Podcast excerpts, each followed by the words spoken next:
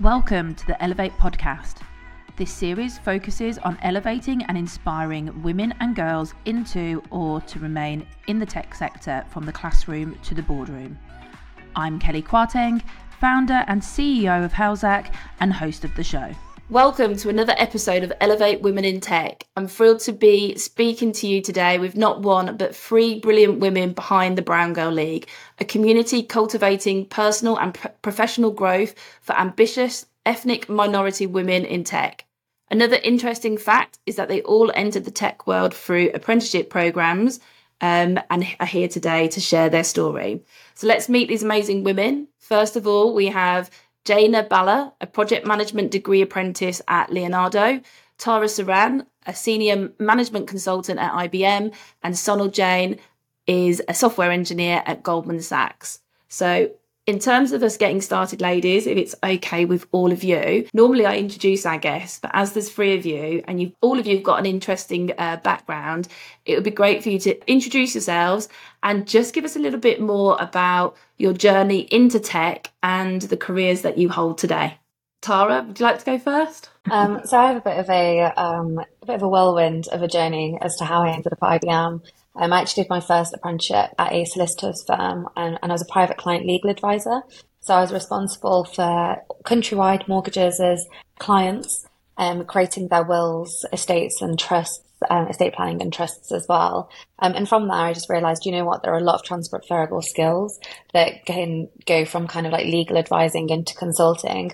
Um, and to be honest, I didn't really know much about the tech world either, but just felt like the natural progression was the level four um, to IBM. So I applied for IBM and four years on, I'm still here. I'm now working on public sector clients, doing digital transformation work. I've had a range of technical and non-technical roles. Um, and yeah, so far can't complain at all. Um, had a great time and yeah, absolute pleasure to be with both Sonal and Jainna as well to have now obviously started the Brown Girl League.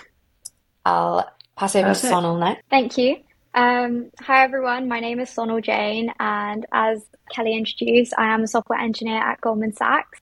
Um, having done my apprenticeships, I wasn't really sure um, what career path I wanted to go down. I was I went back and forth be- between going down the banking and finance route and going down the technology route. And having been back and forth quite a few times, I decided to um, pick computer science to study at university. And when I was applying to study computer science, um, I came across degree apprenticeship programs, and I thought the the program that presented itself was the perfect opportunity to learn coding, learn those technical skills, while having exposure to the financial markets, while working in an investment bank, um, and yeah, I thought I thought having done a number of work experiences, I felt like I was ready to jump into the corporate space and just get started.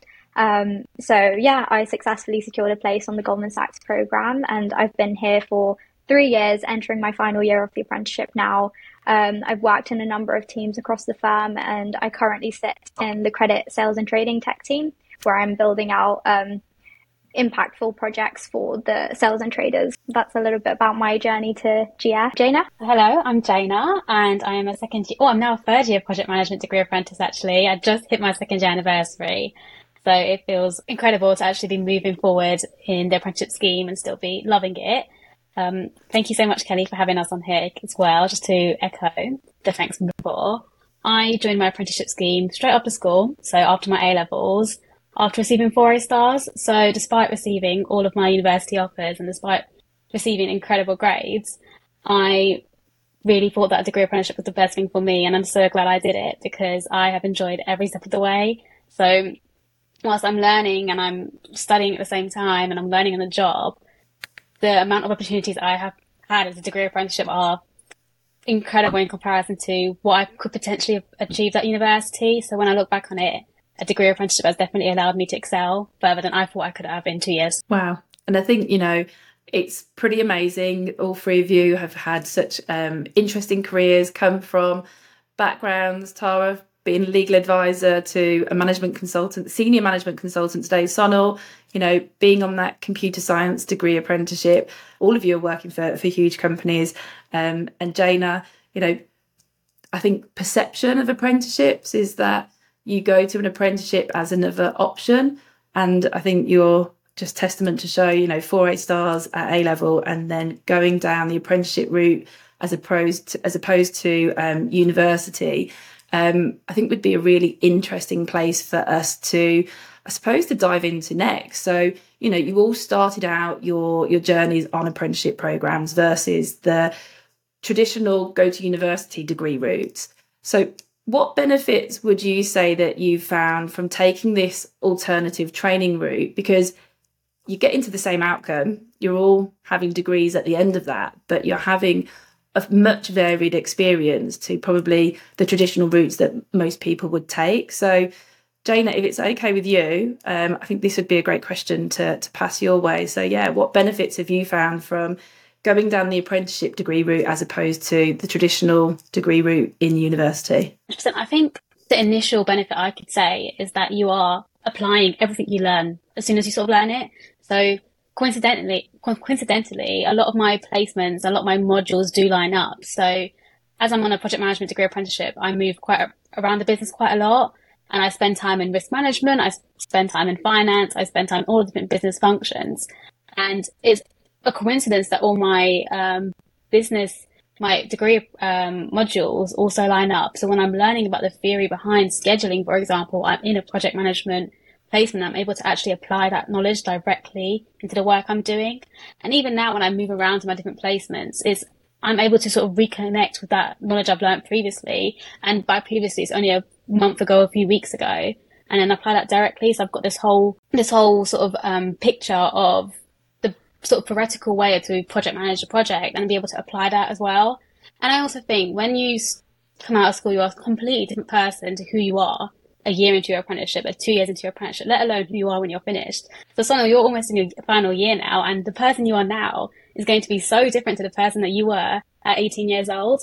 And I think that development that I've experienced in myself anyway has been incredible. One of my managers um, came to me as well. He said, I've seen you from who you were on day one and who you are now, and it's a completely different person. So I think the fact that you've developed yourself so much as an individual on your apprenticeship scheme, whether that is how you speak, your confidence, your ability to make connections, your ability to be, to be more responsible for the projects you're working on and having that direct impact into business, you are 100% a different person. And I think it's only for the better. I think that's amazing. And like you said, it's that ability to take what you're learning and instantly put it into the real world.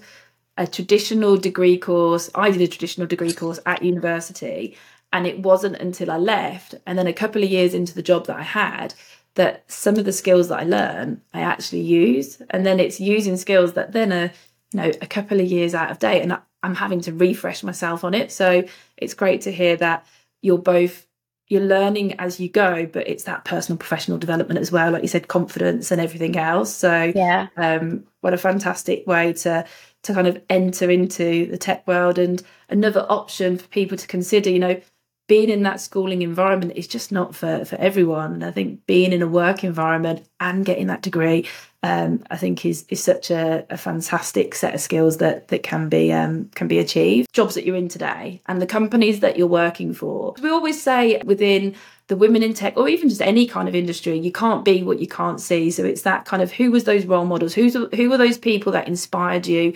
to step into that. And some people are fortunate to have fantastic role models other people. It's just not something that that's available for them. So did any of you have any role models or mentors that inspired you to pursue these high, profile apprenticeship schemes? Um, and what empowered you to pursue tech careers? Um, i'm going to throw that one over to you sonal if that's okay. The thing about role models and you're completely right in saying what you can't see you can't be. And i think when i got to know tara and Jainna we all stumbled across the fact that we, we, actually bonded over the fact that we didn't have those Asian women, female like leadership um, that we could look up to. And I think for me personally, I didn't know any brown Asian woman who was leading in the tech sector. So I didn't actually have any role models to follow. My mentors were, um, I did have a couple of Asian women mentors who were in other industries like finance or law, but there wasn't anyone in the tech space. And I think even going to uni, I can see not not many ethnic minority girls in in my cohort, um, which which for some people may may de- be may be demotivating. But what did empower me to pursue a tech career was that I always saw myself as a problem solver. I do think that tech is such a such a versatile sort of role and industry where you can completely delve into all the different aspects of it. There's multiple sort of paths that you can take within the tech space, and they all boil down to building these technical problem solving logical thinking skills that i knew for someone like me i really wanted to sharpen that toolkit of set uh, toolkit of skills um, and at the same time looking at career prospects the tech industry is rapidly evolving and it's continuously impacting all the other job sectors. And having an apprenticeship where you've worked in the tech space under your belt just puts you four years ahead of the game, I think, when you come out of that that program. And for like like I mentioned, I I'm not really sure what I want to do in the future, but I know that building that problem solving skill set through a tech career will definitely give me the transferable skills that I need to explore my um, career options future down the line.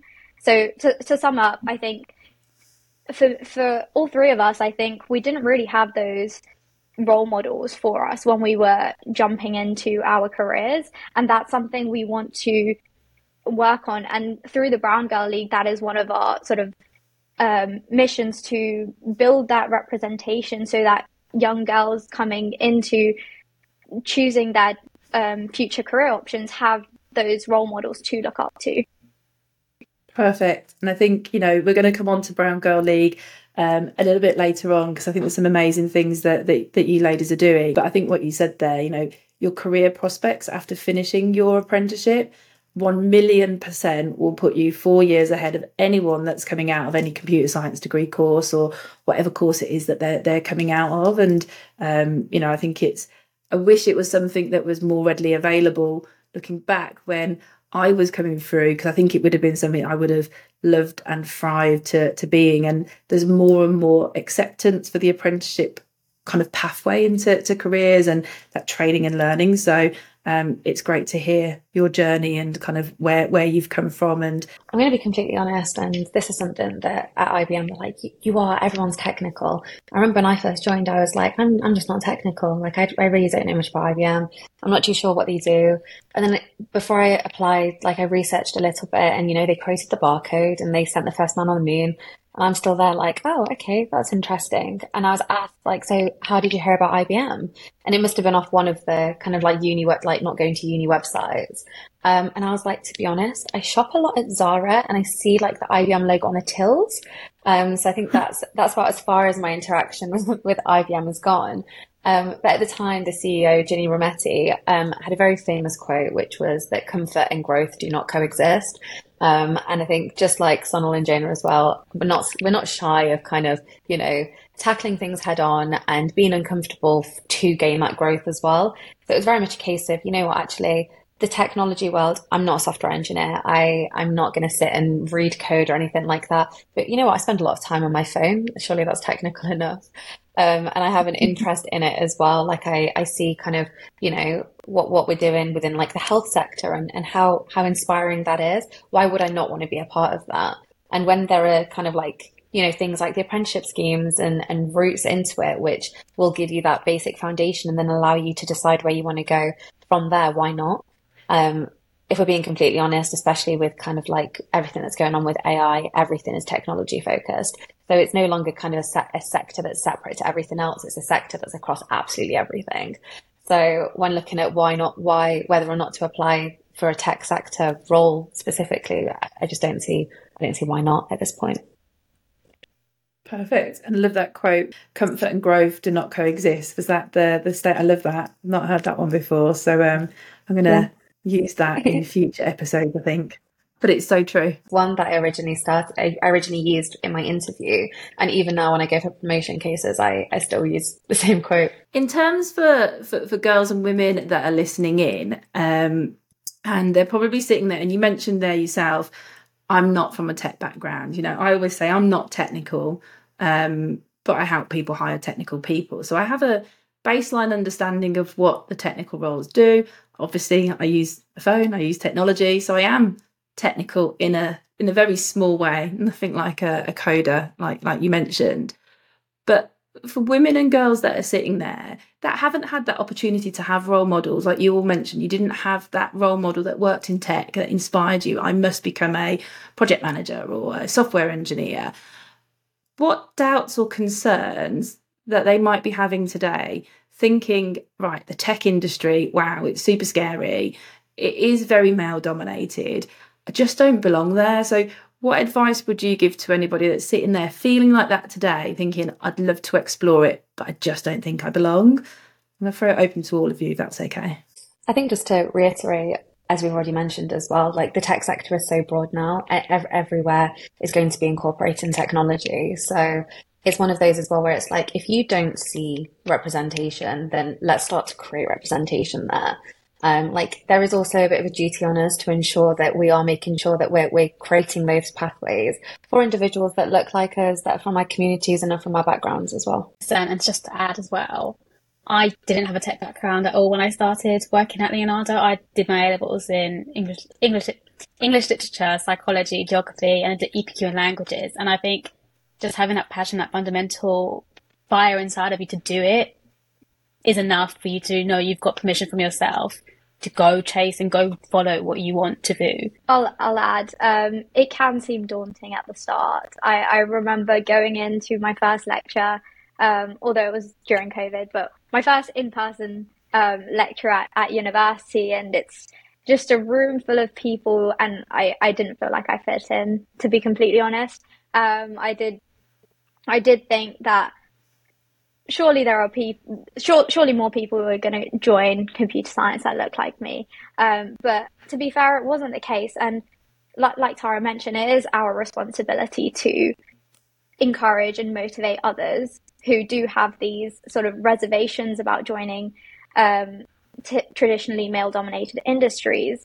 And the advice I would have for them is just to throw yourself in the deep end and you will you will end up swimming. Like you you you feel it, it is all about mindset. I think that that's something that we've all come come to learn is that no, nothing is too difficult. Nothing is a huge problem. It's just your mindset about approaching it. So if if you can treat it more more as a a way of okay, I'm in this situation. How what's the what can I do in my current position when I'm surrounded by these people and I feel like I don't fit in. So what I did was I joined um, sort of Hindu society at my university. I joined um, sports societies. I joined dance societies. So I did try and put myself out there and connect with people, even if they weren't directly in my lecture room. But I did find go out my way and find those people who I can connect with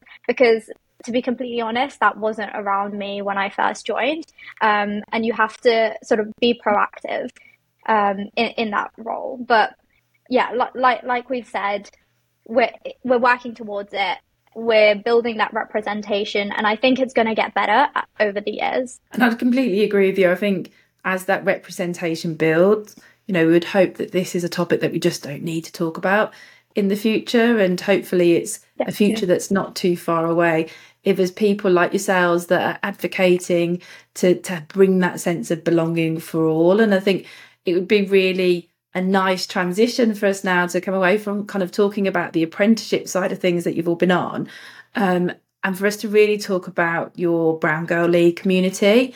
Um, and obviously that is about building that sense of belonging and a, a sense that you know you you are where you need to be and you have a space in that room at that table so to speak so if you could, um, Sonal, I'm going to throw back back to you. So please don't please don't disappear on me.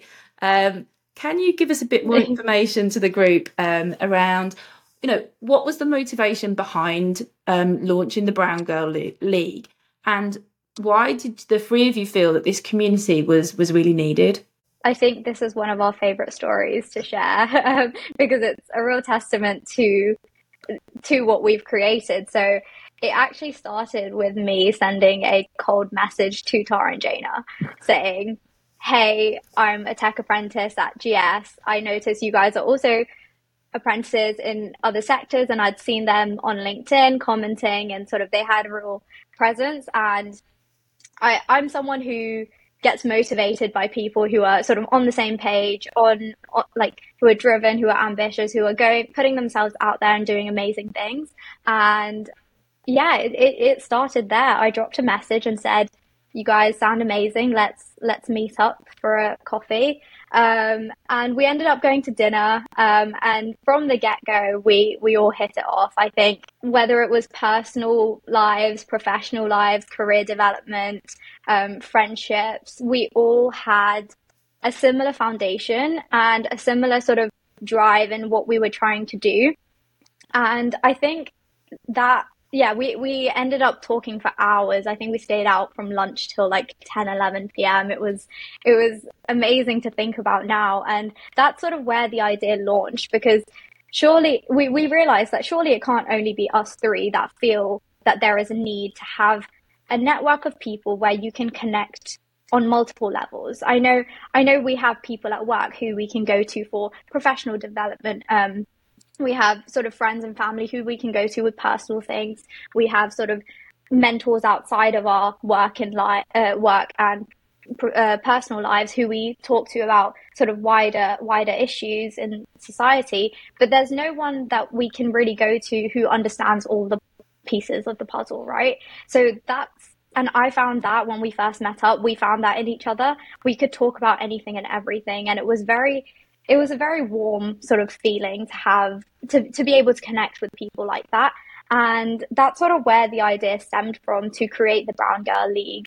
And we all knew that people in our in our circles who would really benefit from having having a community where you have a similar background, you have a similar drive, you have similar professional goals. And just bringing all of that all of that community together would really help us build a peer peer support network essentially where we can uplift one another um, and sort of bring that representation into the corporate world too. And that that is truly amazing. And i think when i speak to women in tech and they talk about community and they felt like they didn't belong in in certain kind of pools that they were in and how the thing that they had to do was go and seek that community and, and find who it was that they belonged with. And it's amazing that the three of you had that initiative um, to start the Brown Girl League. And, you know, I'm excited to see where things go and how you're going to support other people that have felt the way that, that, that the three of you have felt. And hopefully,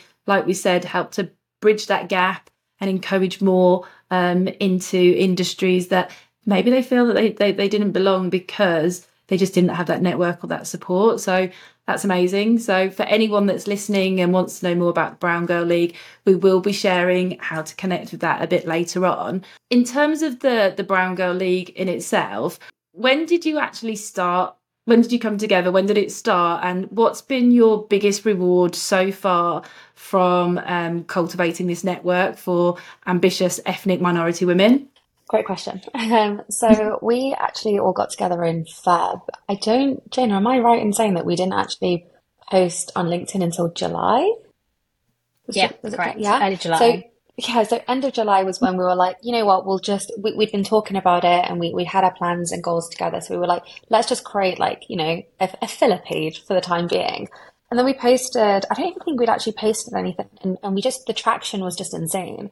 And then it, it didn't hit very long. And we're talking about end of July and now we're what, nearly mid, middle of September. And we've already hit over 1300 followers on LinkedIn, which has been absolutely unreal.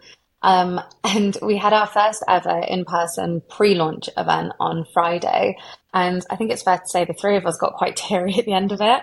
Like we all just like kind of looked at each other and, and like there were there were a few tears. A By a few, I mean quite a, quite a few between us. And we were like, oh my god, we we just did that. Like like the the feeling that the buzz that we had was absolutely insane. Like I have never been in a room of over twenty ethnic minority women, all from different um, walks of life and all, all, from different companies as well, together, just basically saying, "Oh my god, we needed this!" Like, "Oh my, oh my god, this is this is what I've been missing." Like, I can't believe, and, and it is that case of like finding your tribe as well. And it was one of those where it's like, whenever someone would say that they felt a certain type of way, other people were like, "Oh my god, it's not just me."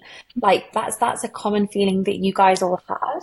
And that was honestly such a highlight. Like we, we basically all got together. There, we'd, we tried to invite as many people as we possibly could. And within an hour, we had to actually stop, um, allowing people to, to sign up, um, because we, we, we were oversubscribed already. And it was about building the foundations of the league as well. So it's how we're getting more ethnic minority um, women within the corporate space um, to, to join the, the Brown Girl League as well. Um, so we spoke about our three different pillars, um, them being around career progression, um, personal development, and self development as well. There we go. um, so the the three pillars that we've got as well, um, and it was just really interesting because a lot of people had like really similar ideas to the ones that we'd had already. Um, but yeah, definitely, I think the, the biggest highlight was just everyone getting together and feeling like home. I think that was a sentence that was used by so many people. Um, was just like, oh my gosh, we actually feel at home, and can't wait to just continue that feeling with with more people as well. That's amazing, and it's and it's interesting, like you said, you know, that, there was the three of you, you found a tribe in yourselves, and now these other women just from your pre-launch event, and it's insane that after an hour you had to to close down the subscriptions for people to come along. Um, I think it just shows you why what you're doing is so important and it's going to be so impactful for for for, for everybody really. So um, yeah, exciting times ahead by no means, um, and looking forward to to seeing seeing where things go. When we look at industry and we look at a lot of big industry, big corporations, you know, there's a lot of companies that talk a lot about diversity. You can go on lots of big FTSE companies and you'll see that there's a lot of these are our kind of these are our kind of um, statements. This is what we mean. This is what we stand for in terms of diversity. However, the bridging the gap moving the dial on diversity within organisations you know, it does fall short of meaningful action. And, you know, the dial is moving ever so slowly, particularly if we just look at women in tech. And then if we look at women of colour in tech, that dial is even even slower in its movement. So in your view, what do you think needs to change for women of colour to truly thrive in um, in tech careers? And um, Jainna, if it's okay, can pass this one over to you. Yeah, hundred percent. I think it goes. It comes down to sort of organisations getting involved, and that could be through creating those safe spaces, celebrating, but also having those difficult conversations. So at Leonardo, we have an ethnicity network or an ethnicity inclusion network, and I have recently been appointed as the vice chair, which is so incredibly excited because I joined the network as soon as I started my apprenticeship, really, because I felt that gap, and I joined and I found this community that I absolutely adore and they're most incredible people. And I worked through being a comms secretary and I'm sort of appointed vice chair. And it's about having those difficult conversations. We I've hosted sessions on microaggressions and how to deal with them in work, and we've created that safe space in person and virtually as well for those conversations to be had and those conversations to be spoken about and shone a light on really because it's about having them and making sure that after you have them, there is progress and change made. We identifying the problem and knowing that there are solutions and how to basically solve them. So, as well as, as I mentioned, it's also about celebrating. So, celebrating South Asian Heritage Month, celebrating Black History Month, celebrating our heritage and the differences we have as individuals, but how they actually all bring us together and how they all contribute to this community. We're also creating that work because it's about, again, like I mentioned, creating that safe space and ensuring that every individual feels comfortable to be themselves whilst at work. I love that. And it's super congratulations to you on getting that that vice chair. I know last time we spoke a few few weeks ago, maybe a month ago now, um, you were sharing kind of the work that you were doing at Leonardo. So it's amazing to hear that you've been moved into that vice chair position. So congratulations to you. And you know, to echo some of the things that you mentioned there, it is about organisations getting involved. It has to be more than words on a piece of paper, words on a website. It has to be lived within those organisations. And I think the more that companies get involved and back up And I think it's that saying of it's time to get comfortable being uncomfortable and having the conversations and, you know, having that out there as this is where we're at as an organisation and this is where we want to be.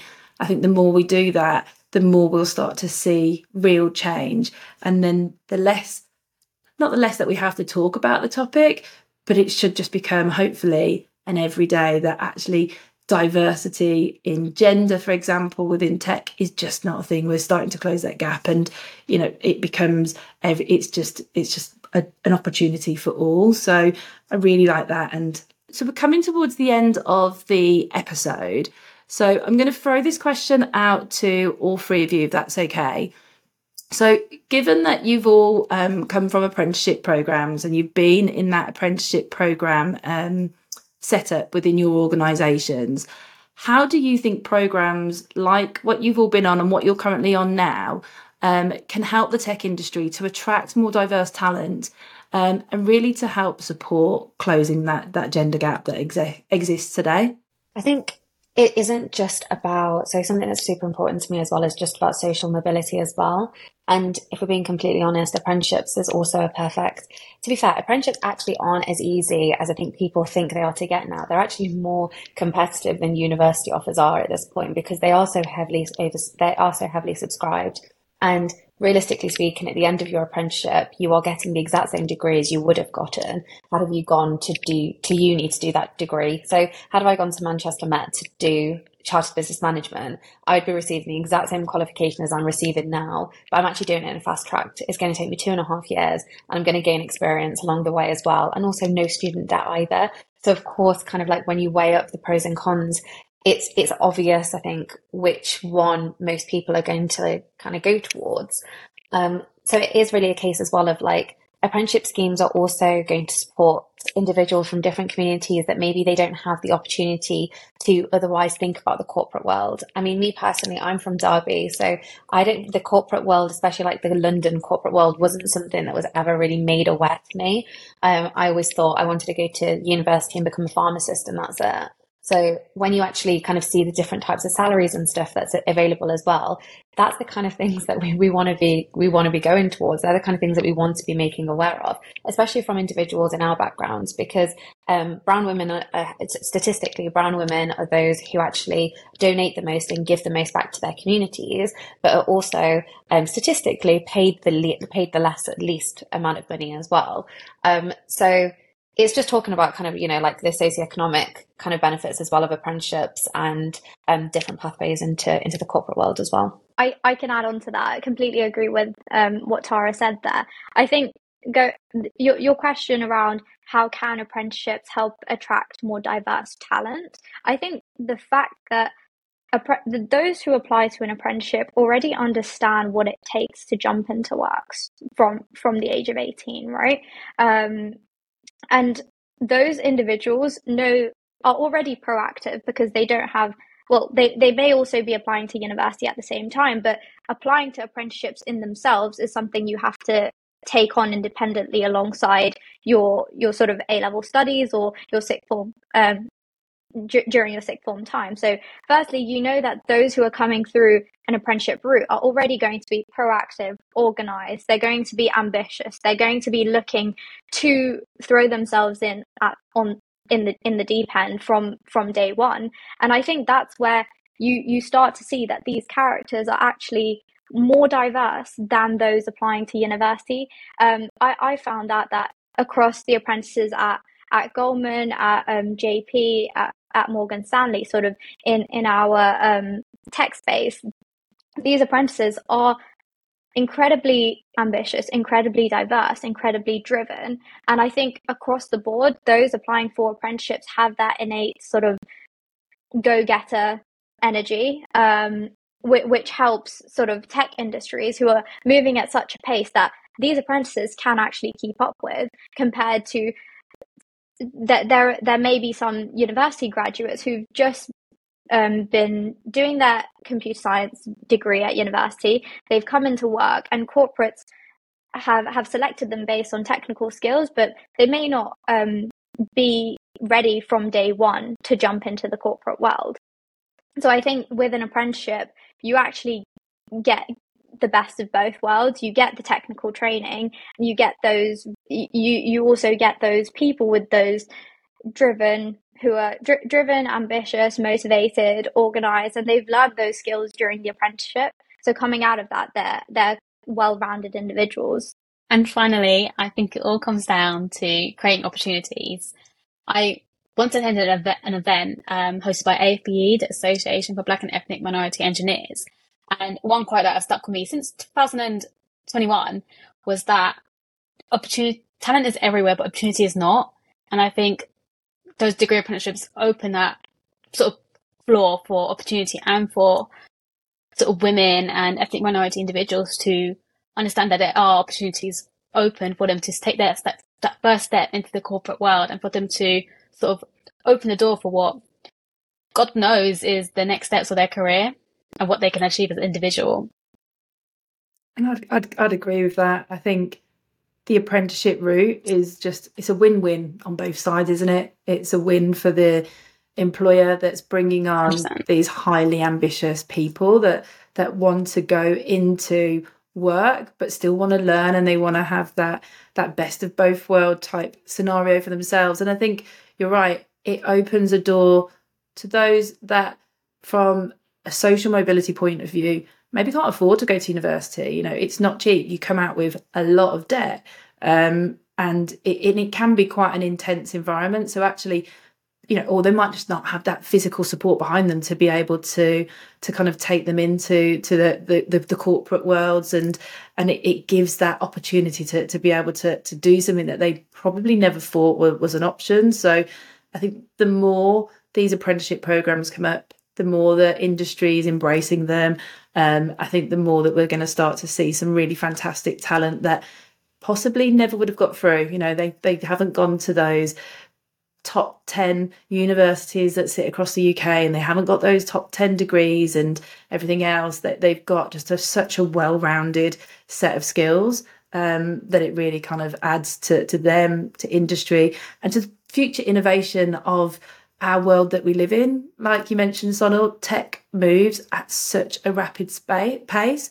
AI in itself, it's just changing the way in which everything is going to be in the future. And I think being at the heart of that, I think um, enables people to, to really thrive and, and support and making sure that we have diversity at the bottom of that and that talent that's coming through is diverse and we have that diversity of thought helps us then to have a much more well-rounded um, tech world and the world that we're going to live in in the in the future. I'm a big big believer in that as well. So thank you very much for um, for sharing um, all of your thoughts and, and everything else. I think in terms of kind of time, we're pretty much there in terms of time and and, and everything that we've we've mentioned. Um, I don't know if there's um, anything you ladies would like to share how can anyone who's listening in today who wants to be part of the Brown Girl League connect with you? How can they connect with you individually? Um, or any other final kind of comments that you would each like to make? So if we start with you, Tara, um, maybe you can share how how can people get in touch with the Brown Girl League and perfect thank you yeah so we are at the Brown Girl League on all social media platforms um, and, you know, just as we've spoken about today, how are we going to get more ethnic minority women as well in these spaces? It's through supporting and championing um, schemes, schemes, initiatives, communities like the Brown Girl League, just as you have as well, Kellie. So thank you ever so much for giving us this platform today to speak on. Um, and yeah, don't know if Jainna or Sonal, you've got anything else that you wanted to add?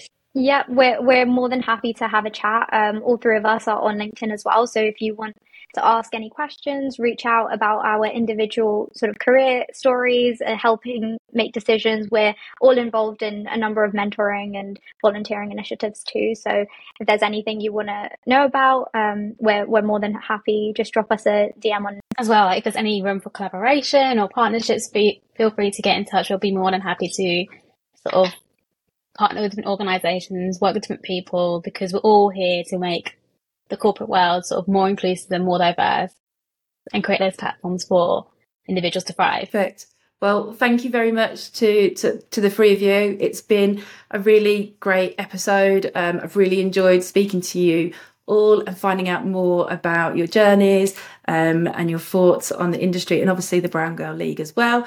Um, and to all of our listeners that are tuning in to this episode of Elevate Women in Tech, um, please don't forget to subscribe uh, for more insightful conversations with trailblazers in the tech industry. Um, and yeah, we thank you for, for joining us today.